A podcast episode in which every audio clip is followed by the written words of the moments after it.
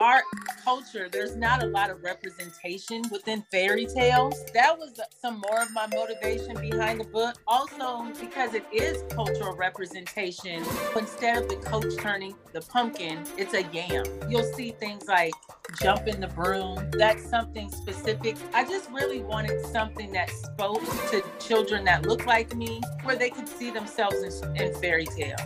Hello and welcome. I'm Lori Hardy, and thanks for listening in as we talk with people who are leaders in our community. Halisi Ali El shares how she came to write the story of Naturella and how she hopes an ethnic fairy tale will resonate with children of color. We're talking to Halisi. She wrote the story of Naturella. What inspired you to write this book? My friend lives in Atlanta. Her little daughter was five at the time and she says, Mom, I don't want to wear my curls anymore to school. Oh. That devastated me because she has beautiful Chaka Khan curls and she didn't want to wear curls anymore. She wanted her hair straight. I'm divorced twice, and I wanted a story that conveyed to anybody like moms, dads, boys, girls. Your true love is going to love you just the way you are. You'll see in the story, Naturella doesn't change her hair to go to the ball. So, what makes this story different than the classic Cinderella? I identify as American Indian, but I was raised culturally, it's Black. In our culture, there's not a lot of representation within fairy tales. That was some more of my motivation behind the book. Also, because it is cultural representation, instead of the coach turning the pumpkin, it's a yam. You'll see things like jump in the broom. That's something specific. I just really wanted something that spoke to children that look like me, where they could see themselves in, in fairy tales. The major difference is she doesn't lose a glass slipper. glass slippers too generic. Anybody could wear a size six. But when Prince Kente dances with her, he finds a little zigzag strand of hair and he goes to the village with the hair, saying, The woman whose kinks match this strand is the one I will marry. So it's very specific to her.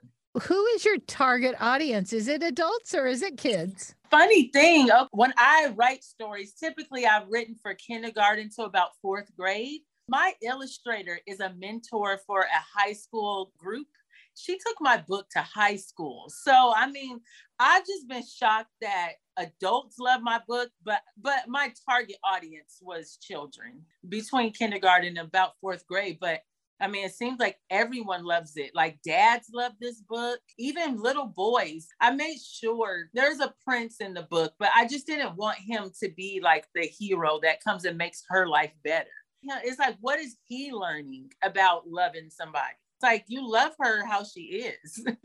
so it's in the form of a storybook. So it's a very quick read. Yep like 10 minutes or about 10 minutes long because the pictures are so vivid i would say about 10 minutes because there's so much detail that when i read it to my kids um, they're looking at everything when i originally wrote this story though it was a story on canvas so I have 12 canvases of my children's book and it's mixed media. So when you touch that, there's actual leaves on it, there's beads, there's hair, because I wanted children to experience. I, I had a few girlfriends whose children have diagnosis of autism and so i got tired really of flat books where kids couldn't couldn't feel texture so on my canvases you can feel different fabrics at the ball there's lace there's satin there's Kente cloth because Prince Kente. Uh, well, I didn't do the artwork. My amazing illustrator, Geneva Burton, I just have ideas, right? And I told her and I gave her free reign to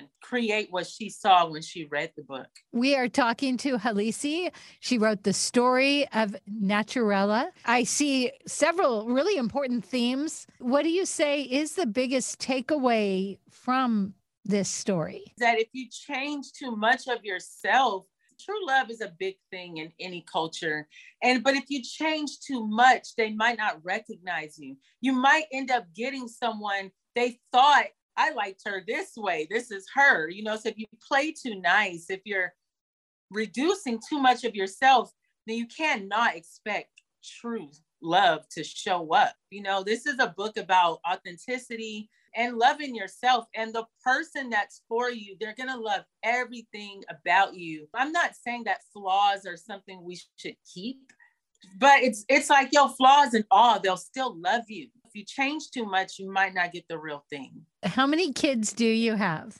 I have six kids now, Lori. And you homeschool your children. I do. I homeschool a, a eighth grader and a first grader and a pre kindergartner. You also have your own coaching business?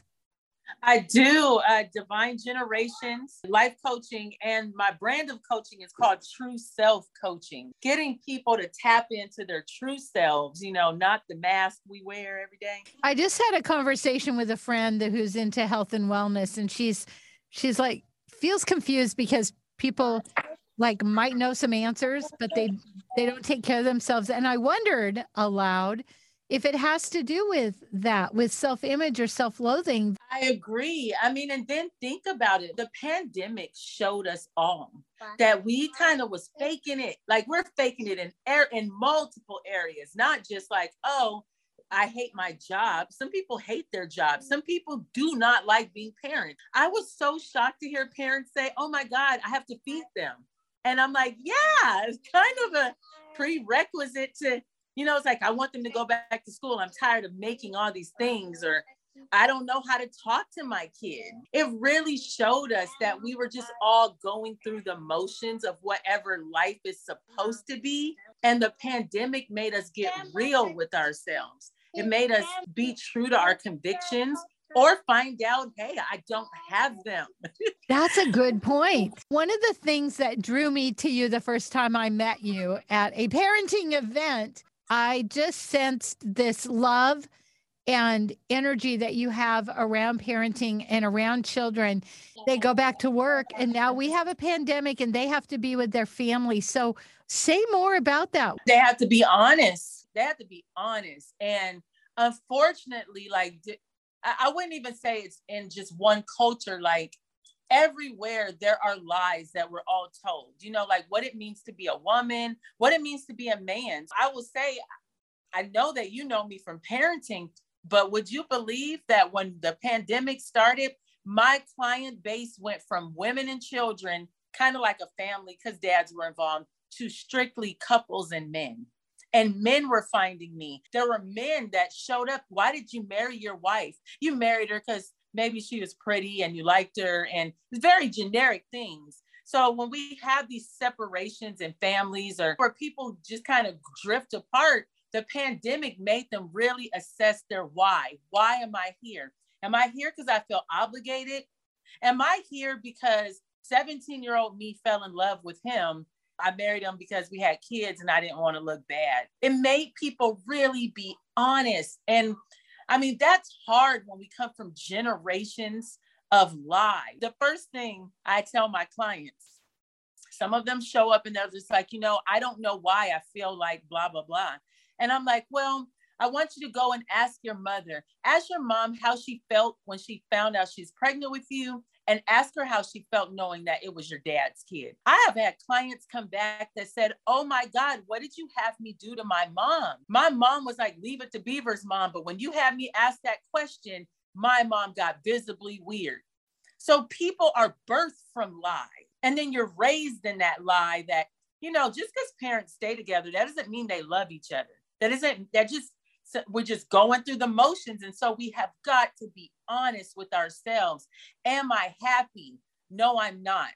And not be afraid of that. To say, I'm disappointed, especially women, like we're like groomed to be the caretakers of the world. Well, the pandemic made me get really honest with myself. And so I had to shave off tons of things, ambitions that I loved. Yeah, that was a part of me at that time. But is this really who I am now. Is this really what I want? Something that I want to say as a coach if you are having these feelings, hire a coach, get a coach, call a Halisi. Because here's the thing, and I know there's not one answer to this, but first we have to recognize we're living in a lie, we're believing a lie. First, how do we get there? How do we do that first step? It, because I call myself an emotion communication coach. So the first thing is how you feel. Everyone will tell you feelings aren't facts. No, they're not. They're information. you know what I'm saying? They're information, but most people are so far from their center. Just the basic. I'm seeing someone now and he asked me, Are you in your feelings? And that was a trick question for me because never had I been allowed to say, Yes, yes, I'm in my feelings.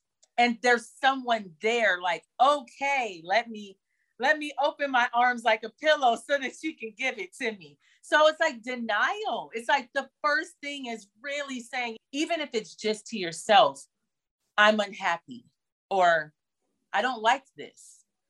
Doesn't mean we don't have to rush to solution. It's just like, let's first just be honest with how does this make me feel? Large part of my curriculum is I ask my kids every day, what color do you feel? I've put vocabulary words inside of colors based on how they make me feel. But then I've also talked to other people to ask them when you feel red, obviously, when we feel red, that means I'm angry, but that's when your needs aren't met. How do you feel when your needs are being met? Red means excitement.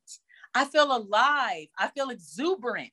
Also, to get to more truth, you got to be able to say, but you need words to say. Most adults, if you ask them how they feel, they're going to tell you happy, mad, sad, maybe surprised, maybe excited. There's not much range when it comes to expressing just our feeling before we even do anything with the truth. We don't have a lot of words. So I like to start with the colors because being blue could mean I'm sad, but it also can mean, you know, I'm feeling calm. If my mm. needs are met, I would say start with where you where are you really feeling and be authentic about that. Some people apologize for how they feel. And it's like let's let's just not do that. Let's just how do you feel? And be okay with that can't take care of other people if you don't take care of yourself. For all the things that COVID brought us that were difficult and hard, I feel like it brought us a lot of good because we had to pivot, but we really had to look at things different. And when you say, What color are you? What it makes me think of is those people of a certain generation, maybe that are so stuck in they can't, they're not allowed to feel it's like that might shake them up. And I love how you said, Well, Red, you're mad. And I went, Yeah, Red's mad. And then I went, Ooh, but Red is, think of the woman in red, red mm-hmm. lipstick, the red dress, and that that is also a really good thing. And yeah. so, one of the things I was thinking about is a lot of us are people pleasers. And then now you're stuck in a house with all of the people. And I could be wrong, but I'm seeing it's like, maybe it's not so much people pleaser is that we're just trying not to tick everybody off. We're not. And, you know, people pleasing is not love, it's fear. Because what does people pleasing really say? That if I can't make you happy, maybe you might reject me. And that's scary for all of us. I don't think there's any person, I think we work up to accepting when we do feel rejected, but I don't think anyone is looking to be rejected. Especially, I'm going to tell you my truth, and then you're going to beeline it away from me.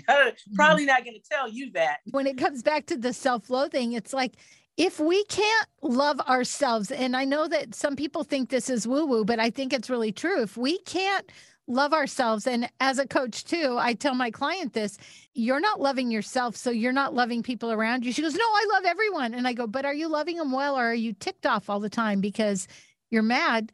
Because you don't even love yourself.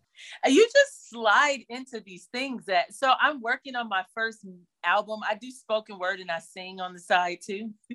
so one of my new songs called Love Yourself. And I coached when the pandemic first started, I coached a male client who told me he had a diagnosis of borderline personality disorder. So everyone else was scared of him. And I told him, I said, What I hear you saying is that the goal is for you to have acceptance. We work together and and he starts rapping about all the things that I taught him about self-love. The pandemic showed us, I mean, even if we just looked at like illness, right? If I'm not well, I can't take care of others.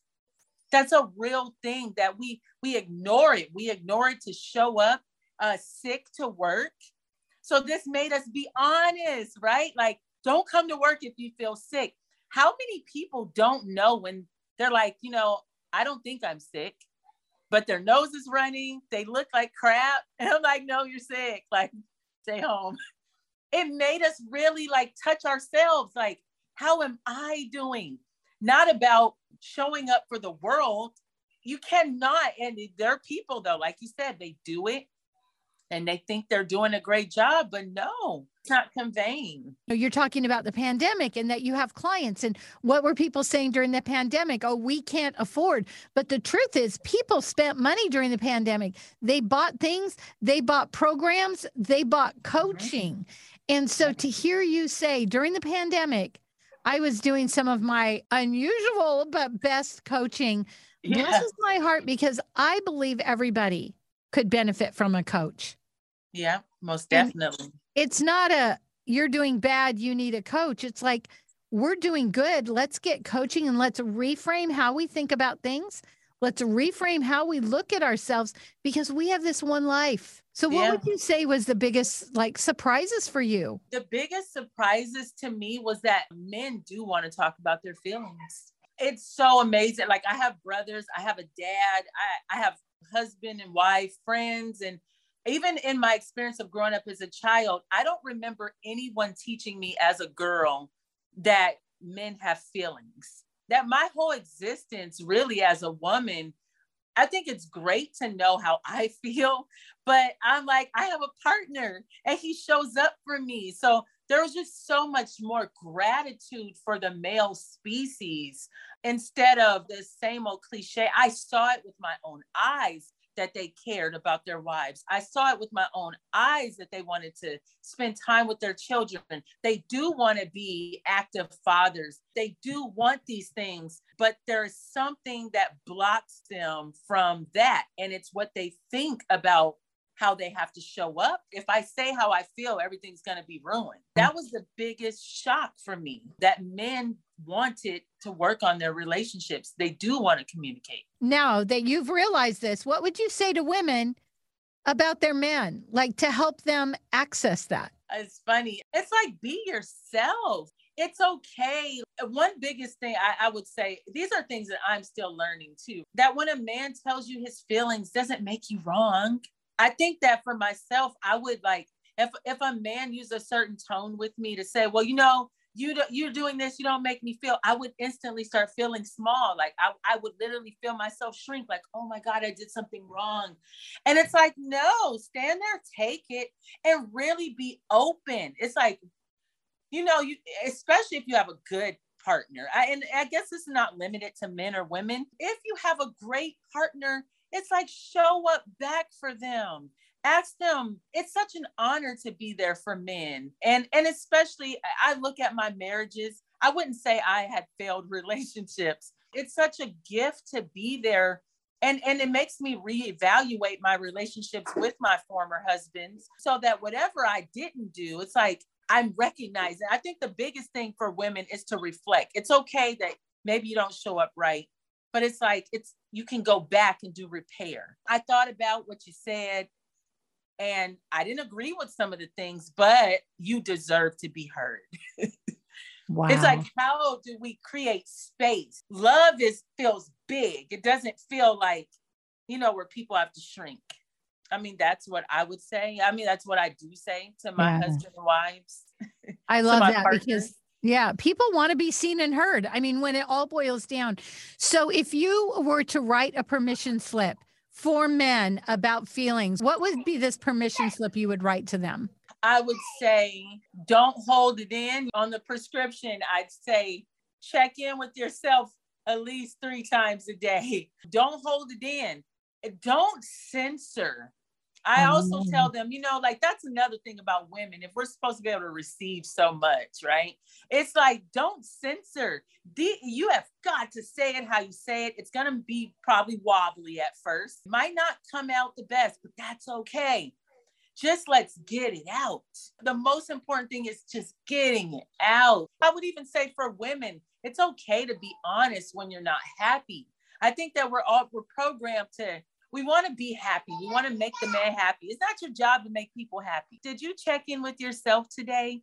Look for three ways you can make yourself happy Sincerely. I, yeah. And I think that's hard. I think that's hard for people because that feels selfish. And actually, yeah. when we when we are good, the people around us are better too. We're talking with Halisi. Your coaching is called Divine Generations Life Coaching. I do have a Facebook page, Divine Generations Life Coaching, and I'm also on Instagram, Divine Generations Life Coaching. If you Google me, I show up. And so the story of Naturella is the latest book that you've written. Where can we find that? You can find it on Amazon. It will be on my website too for purchase. I am working on putting together some read and paints where I'm inviting parents and children to come and listen to the story and then paint. It's like kind of like a coloring book so that they don't have to, you know, paint and sips you created from scratch. But I helped out families. So it's like a blank canvas outline and to come have some refreshments. So I'm putting some together some awesome events for this fall and and later in the summer to be fun with parents and children. I work with a glorious nonprofit called Red Rose Community Gardening. Uh, we are a national nonprofit. I'm so happy to say that. And we champion mental health. Um, uh, we offer mental health services, affordable mental health. So that means either free or low cost. Right now, my partners that I work with, they live in Chicago.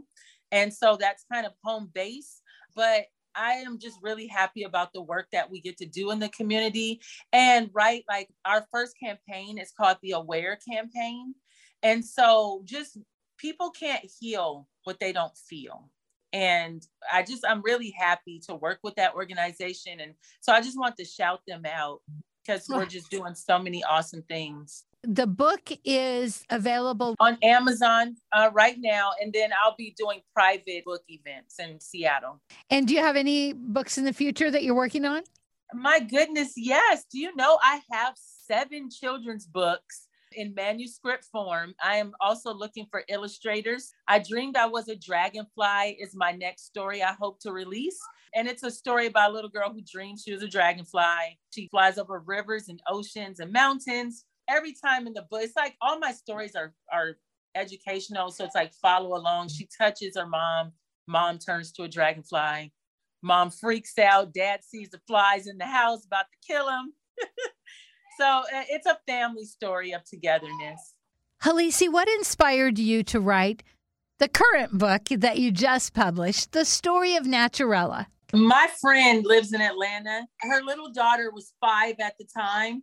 And she says, Mom, I don't want to wear my curls anymore to school. That devastated me because she has beautiful Chaka Khan curls and she didn't want to wear curls anymore. She wanted her hair straight. I'm divorced twice, and I wanted a story that conveyed to anybody like moms, dads, boys, girls. Your true love is going to love you just the way you are. You'll see in the story, Naturella doesn't change her hair to go to the ball. So, what makes this story different than the classic Cinderella? I identify as American Indian, but I was raised culturally, it's Black. And our culture, there's not a lot of representation within fairy tales. That was some more of my motivation behind the book. Also, because it is cultural representation, instead of the coach turning the pumpkin, it's a yam. You'll see things like jump in the broom. That's something specific. I just really wanted something that spoke to children that look like me, where they could see themselves in,